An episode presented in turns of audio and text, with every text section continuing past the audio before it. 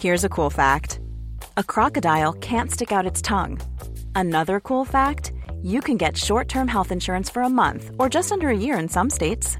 United Healthcare short term insurance plans are designed for people who are between jobs, coming off their parents' plan, or turning a side hustle into a full time gig.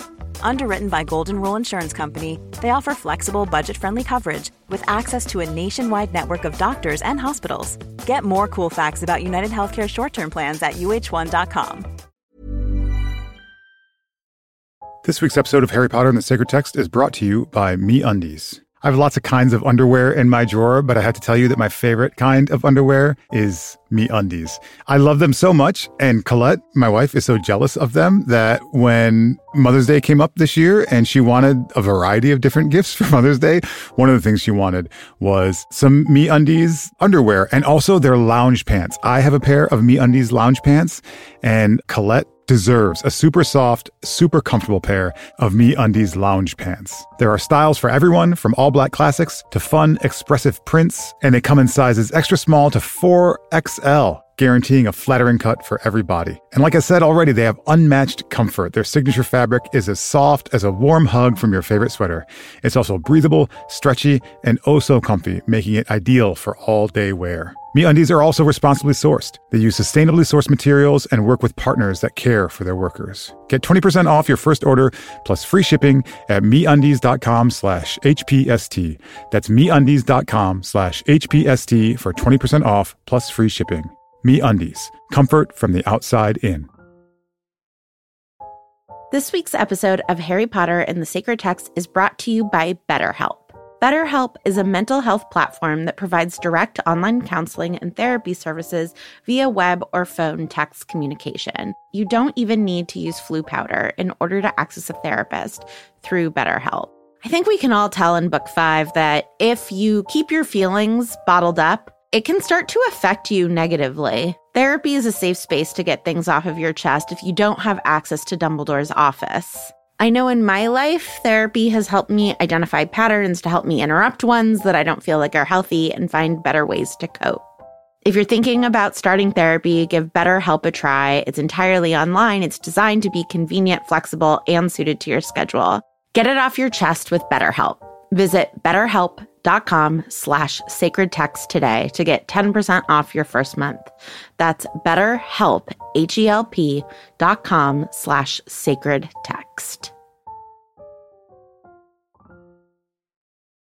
Oh, hello, Ariana. Hi, Vanessa.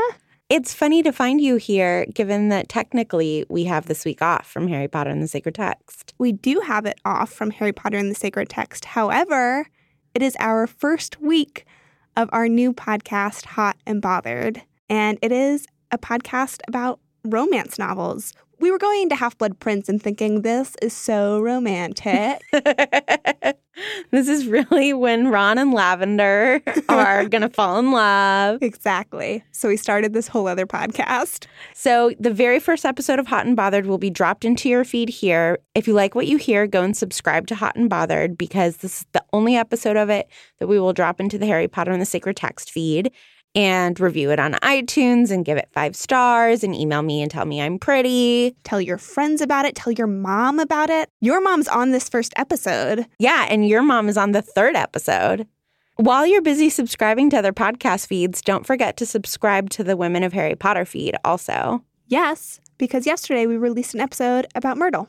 And regardless, we will talk to you next week with our first episode of season six. And now I'm going to do my Casper impression. T.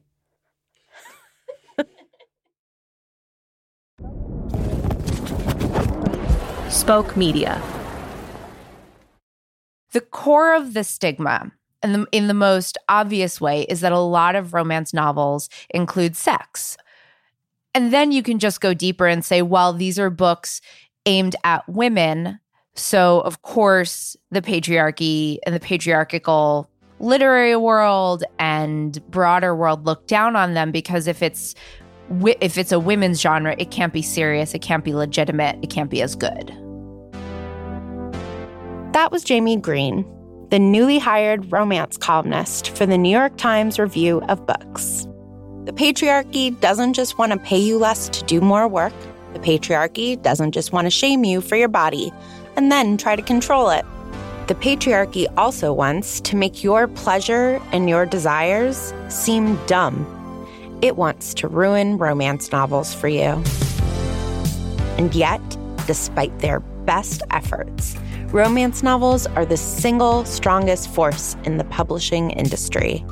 They bring in over $1.4 billion a year.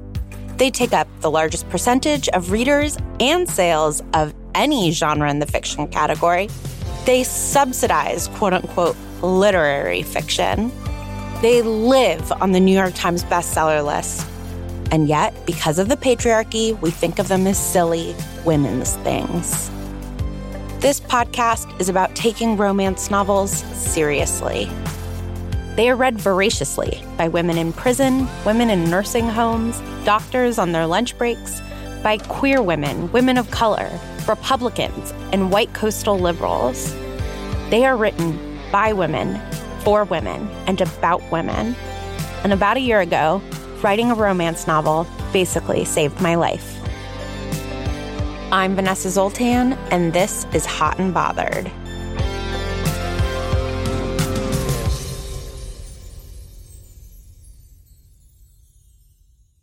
When I started writing my romance novel, I was in the constant loops of two big obsessions.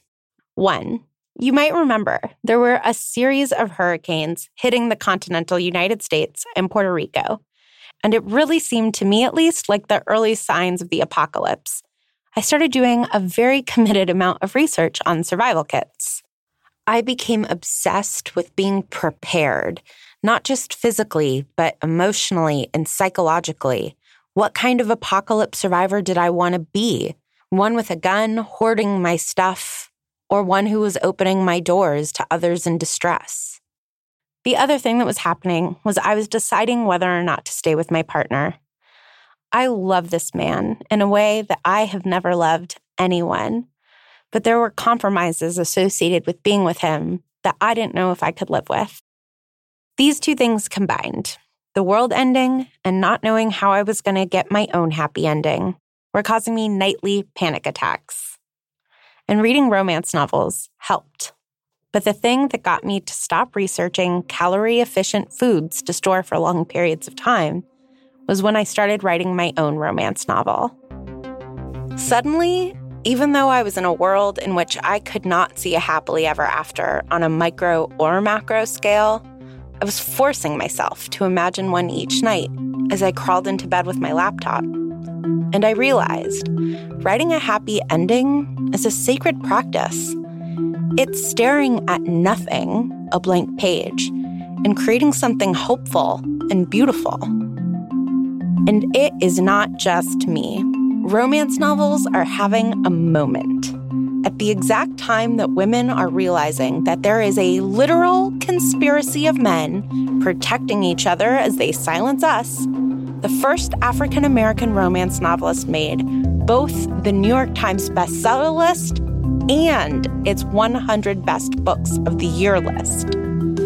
In an absence of stories about good men in the news, we are writing them, willing them into being training each other to reimagine what we deserve in order to conjure these men for ourselves. We are all standing over a cauldron together, saying a pinch of consent, a dash of respect, large ears for great listening, and seeing if we can make this man emerge before our very eyes by simply expecting him to exist.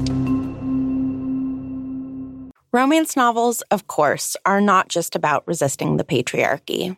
They are for everyone to imagine the love that they deserve in the world. Everyone who's paying attention to the world as it melts around us is having a hard time imagining a happy ending. We all need to practice imagination because, however it is we are going to get out of this mess, we sure as hell haven't figured it out yet.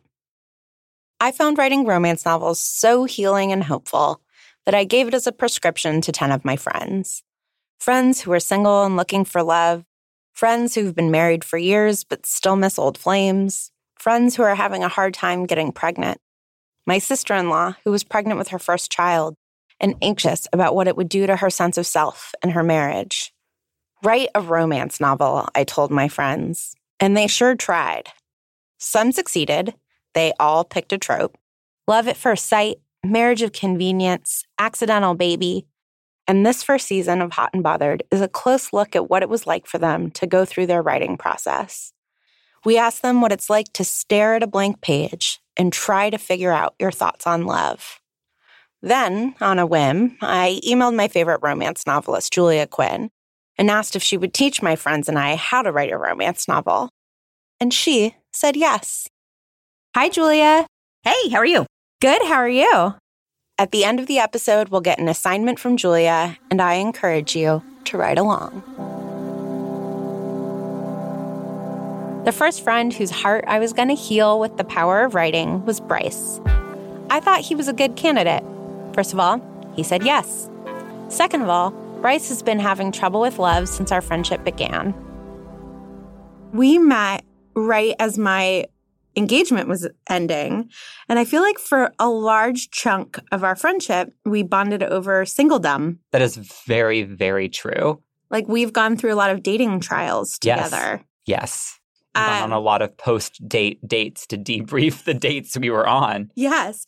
And I feel like usually the conclusion we come to is that no one is good enough for either of us. It's entirely accurate. Well, I'm garbage, but you're perfect and no one is good enough for you. Bryce is a Catholic gay man, and his family has lived in rural Texas for four generations. We've been friends for six years, and we can happily chatter away for hours. We talk politics and family dynamics. But mostly, we talk about our two favorite things to gossip about our love lives and pop culture. Books, movies, TV are definitely how I feel like I get my emotional release, which I don't generally have interpersonally. Not because I'm not capable of it, but because I. It's icky. It is. It is icky. Emotions are for the inside, where you put them in a box and you put that box in a closet and then you just ignore it. I didn't think that writing a romance novel would find Bryce a boyfriend or suddenly make him touchy feely. I just thought it would open up his imagination a little bit. Let him spend some time imagining a happy relationship. We met a couple of times during his writing process, but in order to prepare for our first conversation, he didn't need to have written a word. I just asked him to know the basic story that he was exploring and to pick a romance trope. All romance novels follow a trope, that is, some formula for the plot. There are hundreds and hundreds of tropes. There's enemies to lovers, where you fall in love with your arch rival.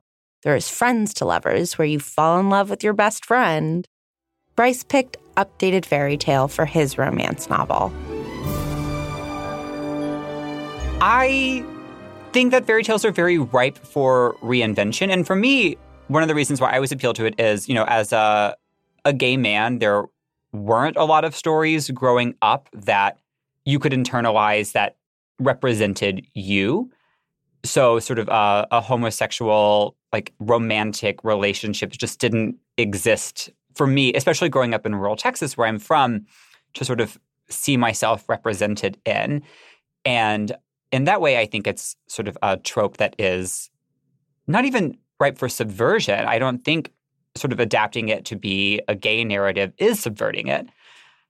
But that was something that I found appealing to because I knew that I wanted to write some kind of gay story. So, which fairy tale did you pick? So I picked Beauty and the Beast, but it's also kind of Rapunzel inspired. There's and a twist off them as well because it's a sort of a modern thing and it's not fantastical, but it's inspired by the situation in which these characters find themselves. And he knew who his main character was. Billy lives in a small college town in the Midwest where he runs a bookstore that previously belonged to his parents. And his mother, I think, died when he was young. It was just him and his dad. And when Very fairy tale. very fairy tale, there's only ever one parent in a fairy tale. Max. Max. So he runs this bookstore, owns this bookstore, and is someone who, because he loves to read, also has this understanding that there is a much wider world out there than this town where he's lived his entire life, though he hasn't had the opportunity to explore that world. So he thinks of his life very much in comparison to these narratives, perhaps comparing himself to them or trying to match map his own experiences onto a narrative arc that he could see happening in a kind of metacritical approach to his own life. It's very healthy. he also sounds like a little pretentious. Oh, entirely pretentious. I'm pretentious. I can't write a non pretentious character. No, it would be like writing a character outside of gravity. Bingo. A young gay man caught in a small town with only stories to give him access to the wider world. Sound like anyone we know? Bryce is obviously Billy. Got it. I can remember that. Bryce starts with a B, so does Billy. Done. Aside from Billy, there's Alex, miserable ex musician who's moved from New York City. He's Billy's love interest, but twist, there's also Sean, longtime boyfriend of Alex, who has just gotten his dream job of a tenure track professor in small town Minnesota. He's the reason Alex has come to town. Although Bryce knew who his three main characters were from very early on in his writing process, it took him a while to figure out what he wanted to do with them what their fates would be. This is going to be controversial. Do it.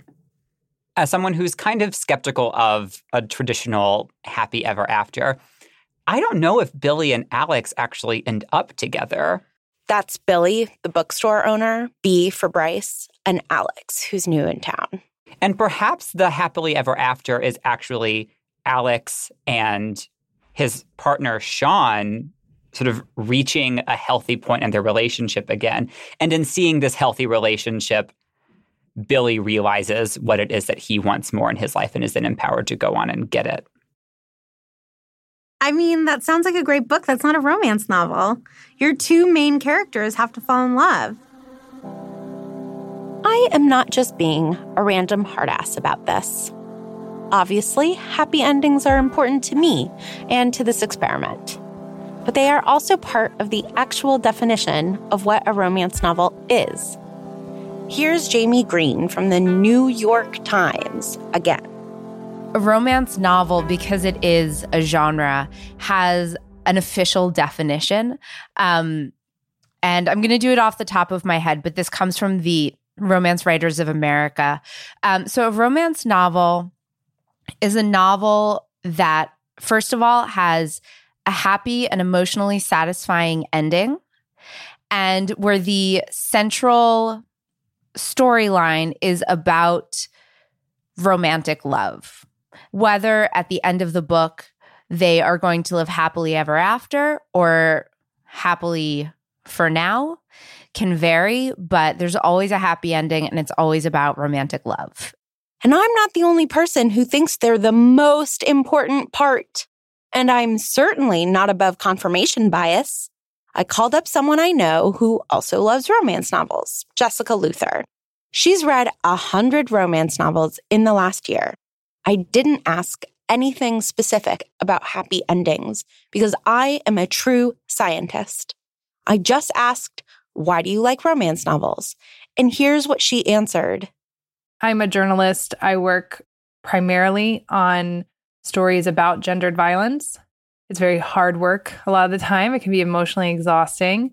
And I love the fact that I can pick up a romance novel and know that no matter what the conflict is within the novel itself, that at the end, these people who I'm invested in and this relationship that I'm invested in, that it will have a happy ending and that I will feel happy at the end that means a lot to me on a personal level.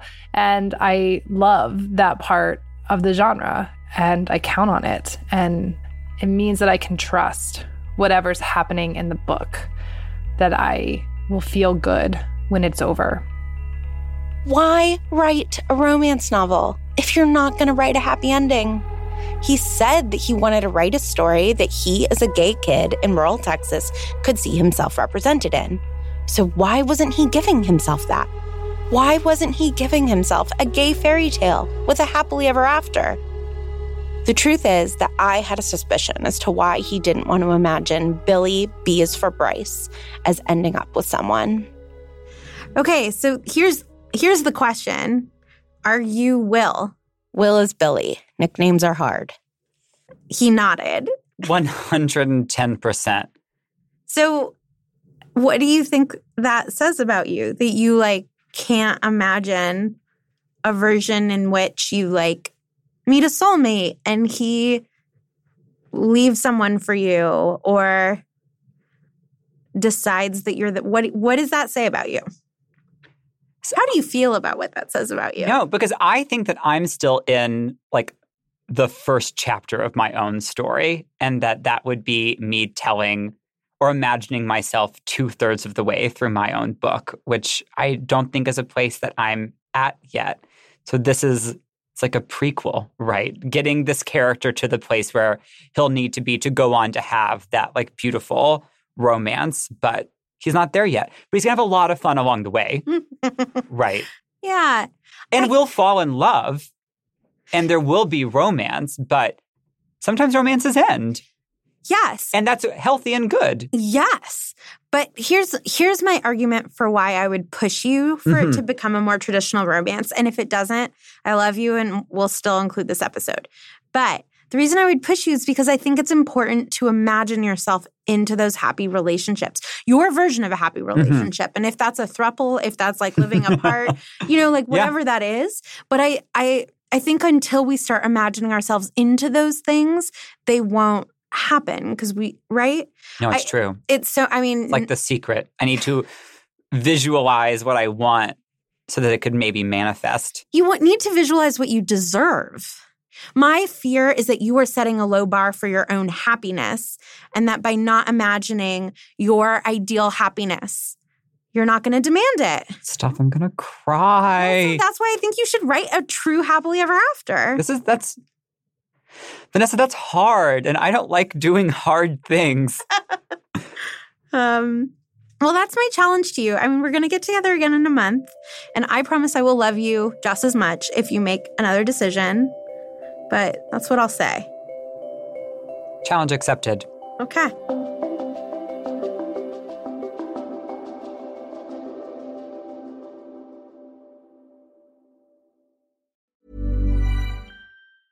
Hi, I'm Daniel, founder of Pretty Litter. Did you know cats tend to hide symptoms of sickness and pain? I learned this the hard way after losing my cat, Gingy. So I created Pretty Litter, a health monitoring litter that helps detect early signs of illness by changing colors, saving you money and potentially your cat's life. Pretty Litter is veterinarian developed, and it's the easiest way to keep tabs on your fur baby's health right at home. Go to prettylitter.com and use code ACAST for 20% off your first order and a free cat toy. Terms and conditions apply. See site for details. This week's episode of Harry Potter and the Sacred Text is brought to you by Me Undies. I have lots of kinds of underwear in my drawer, but I have to tell you that my favorite kind of underwear is Me Undies. I love them so much, and Colette, my wife, is so jealous of them that when Mother's Day came up this year and she wanted a variety of different gifts for Mother's Day, one of the things she wanted was some Me Undies underwear and also their lounge pants. I have a pair of Me Undies lounge pants, and Colette deserves a super soft, super comfortable pair of Me Undies lounge pants. There are styles for everyone, from all black classics to fun, expressive prints, and they come in sizes extra small to 4XL guaranteeing a flattering cut for every body. And like I said already, they have unmatched comfort. Their signature fabric is as soft as a warm hug from your favorite sweater. It's also breathable, stretchy, and oh so comfy, making it ideal for all day wear. MeUndies are also responsibly sourced. They use sustainably sourced materials and work with partners that care for their workers. Get 20% off your first order plus free shipping at MeUndies.com slash HPST. That's MeUndies.com slash HPST for 20% off plus free shipping. MeUndies. Comfort from the outside in. This week's episode of Harry Potter and the Sacred Text is brought to you by Redfin. Let's say for some reason you can't get back to Grimmauld Place, so you need to find a new home. If you're like me, you would go to Redfin. Redfin updates their listings every two minutes and sends you personalized recommendations, so finding the home that's perfect for you has never been easier. If you see something you like, just book a tour straight from the app. And when you're ready to buy, an experienced local Redfin agent can guide you through the whole process. And if you're looking to sell, Redfin agents know how to get you the best price possible for your home. That's because they sell twice as many homes as other agents. With a listing fee as low as 1%, Redfin's fees are half of what others often charge, which means you'll have more money to put toward your next home. They even have a function where Trelawney will tell you whether or not she can see you in this house. Redfin. It's how Molly found the burrow. Download the Redfin app to get started.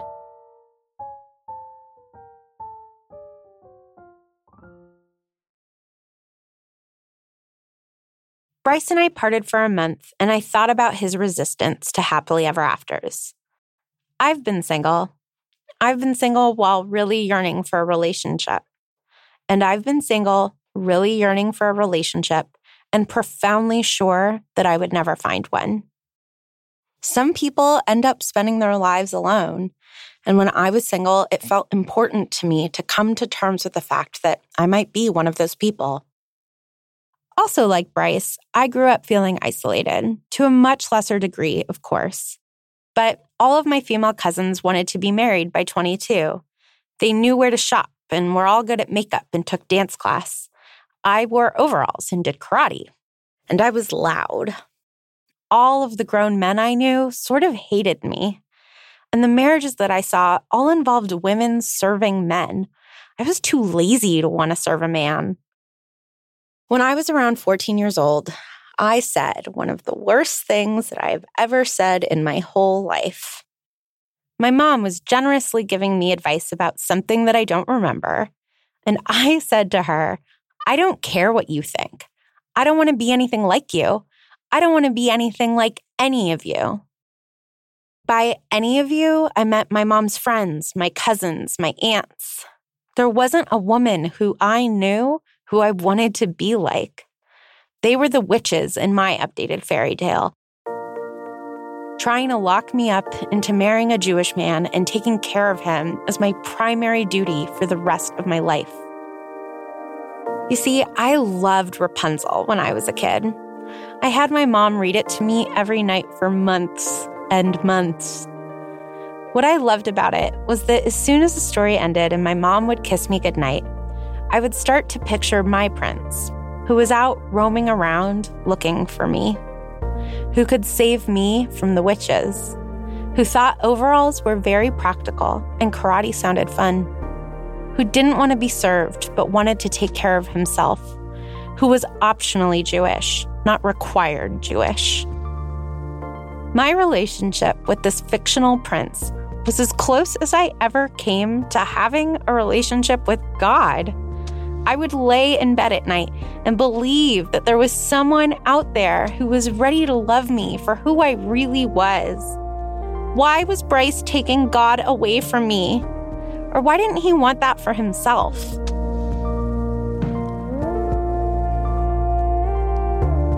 A month passed. Bryce came back into the studio, and I was ready for his apology. Hi, Bryce. Hi, Vanessa. Did you find your happy ending? I have become convinced of the existence of happy endings, and I think that I found one for this story. Okay, tell me. By the way, hi, and how are you? I'm processing a lot of things right now. This has been a very stressful spring for me. But I found this happy ending because I realized that I was writing the story about the wrong person. Say Hmm. more. Well, in which I thought it's actually Rapunzel is the story that I'm telling. So, Will, the bookstore owner, is no longer going to be the main character. No longer the main character, though the main romantic foil. Yes. Okay, so maybe by switching our main character, he's trying to get himself to his prince. So now you decided to write about Alex. I have decided to write about Alex, and it will be a happy ending in that love will win in the end. Yes, and he falls back in love with his long time, many year partner, Sean, and you know has this flirtation with Will, his prince, but decides that he's actually happy where he is. Doesn't that make Sean the prince? And he can't be the Sean can't be the prince if he's the one who brought Alex into isolation here. Here, obviously, being rural Minnesota, away from New York City, in case you've forgotten. But of course, you haven't forgotten. I mean, We have a different understanding of what a happily ever after is. Yes and no. I, of course, believe that it is super happy to realize that you are in love with your partner. But if Sean is the prince, that would be like saying that my awful uncles were the princes all along, and they weren't. Trust me on this. Plus, that now means that his new main character, Alex, is ending up with the witch. And I still suspect that Bryce sees himself in his main character. So great, he sees himself ending up with someone, progress. But with the witch, that is not an E HEA. so why are you single, in your opinion, if you don't want to be? Have you just not met the right guy? I've been That's the easy trying, answer. and that's. I think we have. I haven't met the right guy. I meet so many guys. I'm. Tr- I'm trying. I know. Um, and that's one of the disappointing things is that actually right before we started this project, I started seeing someone who I really, really liked, and it like has just ended a week and a half ago. And so that adds an additional layer of complexity to this entire project. Um, but I just get the same. I get the same line, which is always, always, Bryce, you're so funny. Bryce, you're so fun to hang out with. Bryce, I really think that this is probably just friends. I mean, that's devastating to hear. It's so devastating. I've gotten that line in my life. I've started responding the last four guys who've all said that to me. I've actually just started responding. I have too many friends already. I don't have time to see all the friends that I actually like. I don't need another one. Thank you, though. I think all of these men who just want to be his friend are witches, but his prince is still out there looking for him. Going into this, I think I was projecting a lot of myself onto the character of Will, when perhaps I've been ascribing a lot of my worst personalities actually to Alex, which is not being honest with yourself, not being honest with what you want, and actually presenting a version of yourself that you think is what's going to make the people around you happier when actually it's sabotaging yourself and probably all of your relationships with other people. So, what do Will and Sean love about Alex? I think for me to answer that question, I'm going to have to figure out what people can love about me, and I don't know. Oh, is that what they're going to have to do? Damn it, Vanessa. I don't know. I mean, he ha- just let's talk about the story. I think that Let's he's. forget that it's a I think that he's funny. okay. I think that he can make a situation like make a situation very enjoyable. Right? He can provide light and warmth and happiness to a room in which he's in. And I think that's lovable about a person that he's someone who you want to spend time with because he's easy and enjoyable to be around. Sounds like a dreamboat. Maybe. So we're I feel like we've made progress, but we still don't totally know our happy ending. How do you fall in love with a witch, Vanessa? I mean, I have. You're right, you love me. But we want more for him than that, right? He deserves more than my love. He deserves the love of a prince. And we also want him to see himself as a prince. He's writing a witch witch love story, and that seems, well, wrong to me. So I decided to tell him my admittedly creepy theory about princes. So I think the reason that I love fairy tales is because the prince is a god character to me. Like there's someone out there who loves you and sees you. Like even though you're in a tower, even though you're like in the belly of the whale, even though you're you know, just like a peasant girl, right? Like they see the thing in you that is like worthy of love. He can't argue with that. It's God. I really disagree. I always hated the prince characters in fairy tales because I always found them to be like rather vapid trophy collectors. Like they don't see the goodness in you. In every fairy tale, the reason why he picks the princess, the reason why he picks the peasant is because she's the most beautiful girl in the land. Like that has nothing to do with her rich interior life. You know, it's because she will look really great on a much smaller throne next to his. And in many cases in fairy tales, has never even met this woman before deciding for her that what she needs is to leave this situation entirely. And I always really found that very presumptive. I didn't appreciate it. Um, Sometimes he also likes her singing, not just her looks. Another external quality like, about a person that is in no way revelatory of her character or personality or ultimate desires. And even then makes her even more of a trophy, an object where, oh, like Rapunzel, like, please come down. Like, then like you can people can look at you in my palace and also hear you sing. Like I can trot you out. Eh, look at my beautiful, talented wife. Isn't she beautiful and talented? Also, she's my wife. My wife. That's pretty horrible. Fairy tales are sexist. Well, that backfired. The witch is always wronged, actually, and somehow, and over perhaps overreacts, but is responding to an actual slight, not just a perceived slight. Whereas I don't know if the princes ever actually have faced some sort of disappointment or hardship because they triumph over everything. A tiny human man and a dragon? The dragon should win by like any any stretch of the imagination. But the prince does. Justice for dragons. he has a point. Round one, Vanessa, but round two, Bryce. So he is obviously right about princes. Good thing I'm already an atheist, or that would really sting. But what does that mean for Bryce? The thesis of this project is that the stories that we tell ourselves matter. If we tell ourselves stories in which men are good, then we will demand good men in the world. And Bryce, who I love, is telling himself a story where he's the witch, or at least that all he deserves is the love of a witch. If I give in to him that princes are bad, then where does that leave him?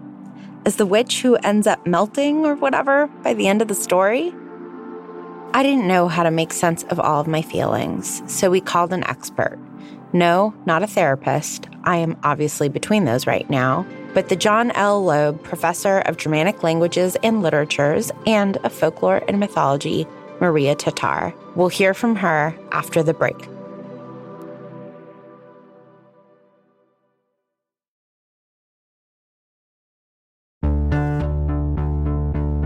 Maria Tatar looks like Meryl Streep's gorgeous Harvard academic sister with a bike, which is how she rolled up to the studio. She was tenured at Harvard University in 1978 when there basically weren't female professors at Harvard. She has a Guggenheim. She is a fucking rock star. Why she talked to me, I'll never know. But here she is in 2019, and she still makes fairy tales sound like her favorite lover. Fairy tales are always have a touch of magic in them. And in addition to that, and this is why I'm so attracted to them, they have high coefficients of weirdness. They are just something, strange things happen and you're startled and shocked, but no one in the fairy tale world is. So I think that really is a defining feature that distinguishes fairy tales from, say, Wonderland, the world of Wonderland or Neverland. So fairy tales have that touch of magic. They're also, and this is what fascinates me too, they are migratory. They move around from one culture to another with ease, from one medium to another. And then they are about transformation, about change, about metamorphosis. They tell us that things don't always have to be the way they are that there is a world of ought to be, should be, might be. They give us the counterfactuals, the great what ifs. Yes, that is exactly how I feel about romance novels. The world as it ought to be, as it should be, the counterfactuals of good men and of consent and of Bryce falling in love with someone who does not want to be his dumb friend. So, our, our author, Bryce, we let each of our authors pick a romance trope.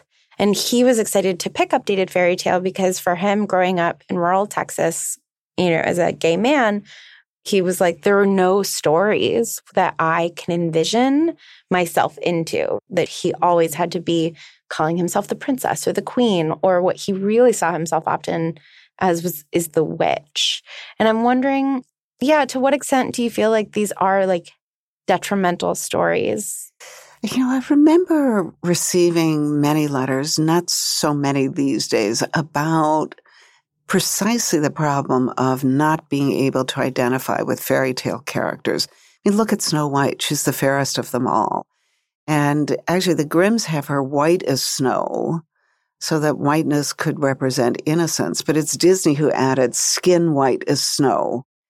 And suddenly we have all of these pastel princesses coming to us from Disney. And the Disney version becomes the dominant version of the fairy tale it becomes top down in the 40s, 50s, and 60s. And it's only recently that we're getting this bottom up, you know, the answer back.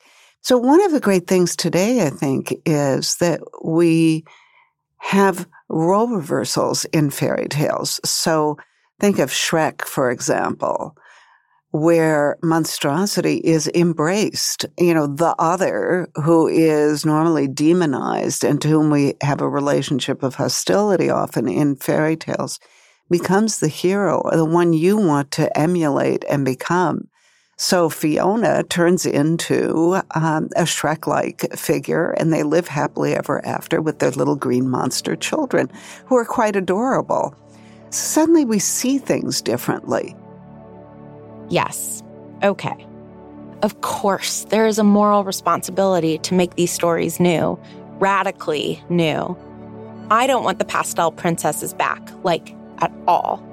The proliferation of stories about helpless princesses who need a man to come and save her is part of why we're in this Me Too mess. Snow White and Sleeping Beauty both have men sexually molest them while they're passed out. I am super against that, to be clear. I guess I just thought that making these stories new meant putting two gay characters at the center of the love story, as the prince and the Rapunzel.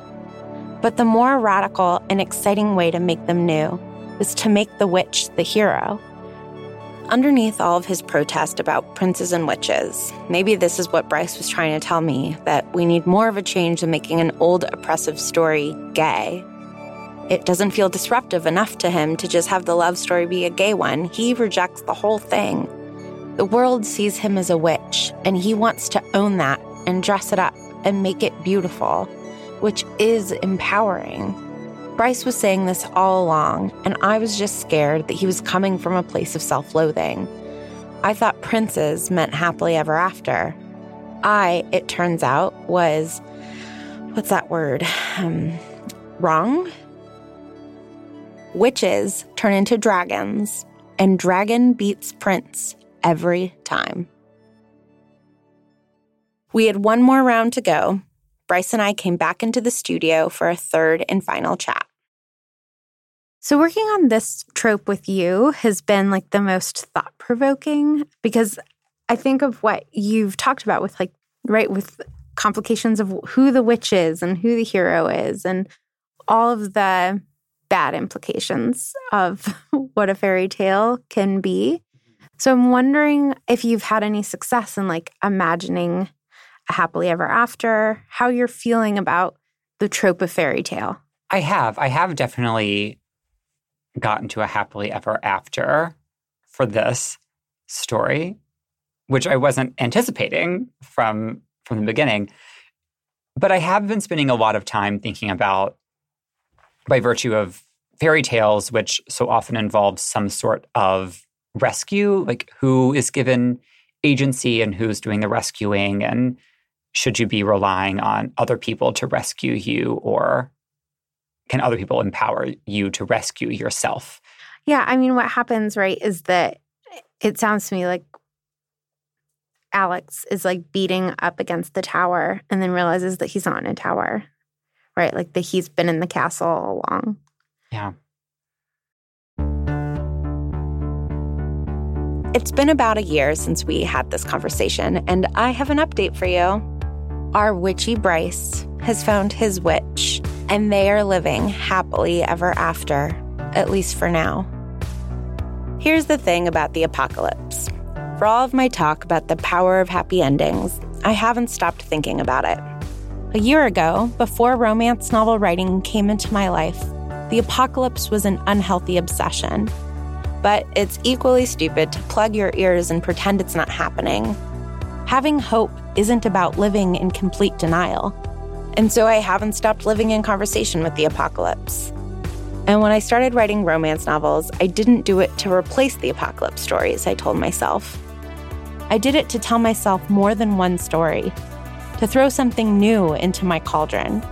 Happily ever afters are possible, even when fires are burning down forests. The happiness doesn't mean that the forests haven't burnt, and the scorched earth doesn't mean that we don't continue to love. Both are true, which Bryce reminded me of. He's the queen and the witch. Both are true. This week's episode of Harry Potter and the Sacred Text is brought to you by Redfin. Let's say for some reason you can't get back to Grimmauld Place, so you need to find a new home. If you're like me, you would go to Redfin. Redfin updates their listings every two minutes and sends you personalized recommendations, so finding the home that's perfect for you has never been easier. If you see something you like, just book a tour straight from the app. And when you're ready to buy, an experienced local Redfin agent can guide you through the whole process. And if you're looking to sell, Redfin agents know how to get you the best price possible for your home. That's because they sell twice as many homes as other agents. With a listing fee as low as 1%, Redfin's fees are half of what others often charge, which means you'll have more money to put toward your next home. They even have a function where Trelawney will tell you whether or not she can see you in this house. Redfin. It's how Molly found the burrow. Download the Redfin app to get started.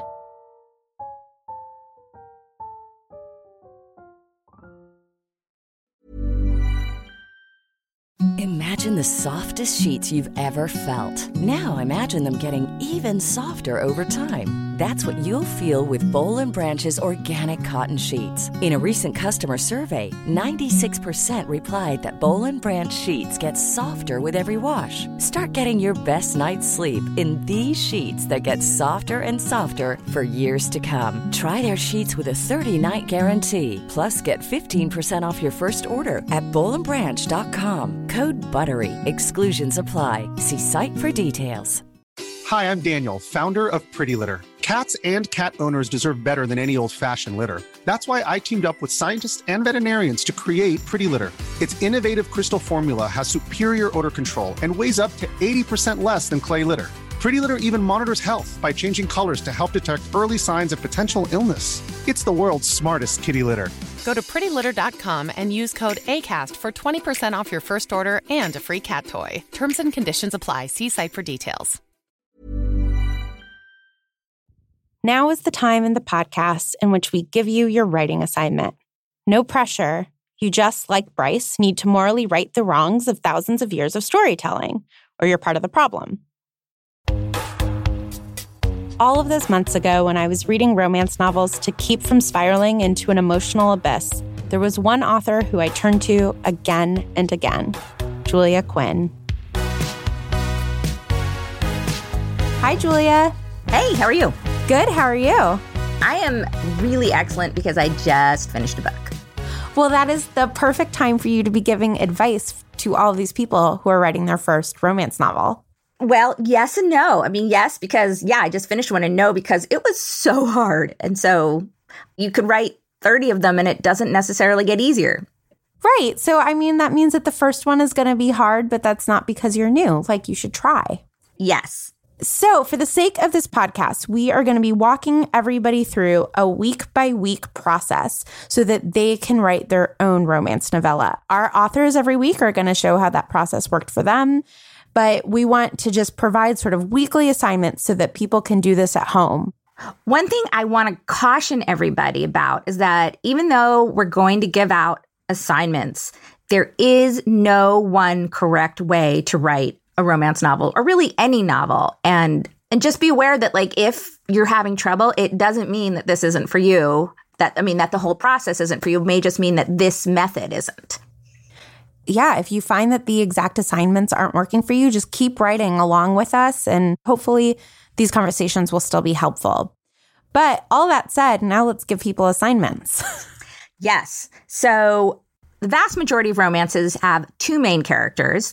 There are some now that have more than two, but I think for simplicity's sake, and given that this is probably your first attempt at this, let's start with people doing just two. So the first assignment is pick one of those characters and it may be the one with whom you identify more. So, like for me, I am a heterosexual female and I write romances about heterosexual couples. So, obviously, the character with whom I would identify more would be the heroine as opposed to the hero. If you're writing, say, a gay romance, just pick one then, one that maybe that has something you identify with more. It could be the personal history, it could be. I mean, Bryce in this episode, he ended up picking one character who he really identified with. And it was the parts that he hated in himself the most were the parts that he saw in this character. But I think it allowed him to really empathize with that character. Yeah. And it's tough. Often the characters who, in some ways, are more like you are very difficult to write. So there is that. So pick one character who you more identify with, write that character's history. Because I have always found that I can't really get going on a book until I know who that character is, how they came to be the person they are now. And so I will end up within my synopsis writing a lot about what has happened to this character before page one. And a lot of these things, they may never come up in the book, but I'd like to think that because I know it, I am able to write a more fully realized character. Yeah. And I love that in the first week, like write everything that you're going to leave out of the book about this character, right? Everything that that they know about themselves before we meet them. That's so helpful. So, this has been the first episode of Hot and Bothered, and that is your first assignment. Go write your main character. We can't wait to read what you've written. Thanks, Julia. Oh, no problem. One more thing before we're done. I kept thinking about what Bryce was saying that witches, of course, are lovable and can find love, which made me realize that there's another witch who I love. So I called her to offer her what I now realized was an overdue apology.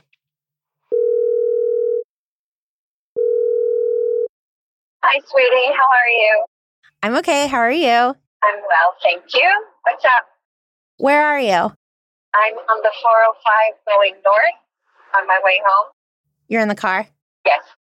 So I have a quick question for you. Yes. I am wondering if you remember the following memory.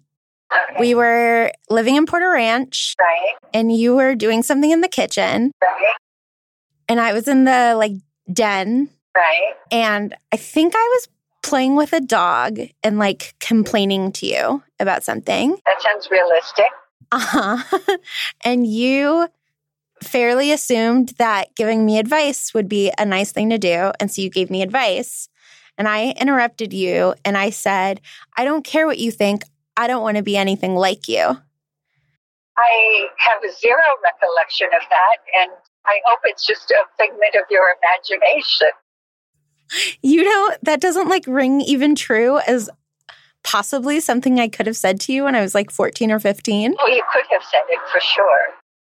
But I don't think you would have. You probably thought it, but I don't remember you verbalizing it at all.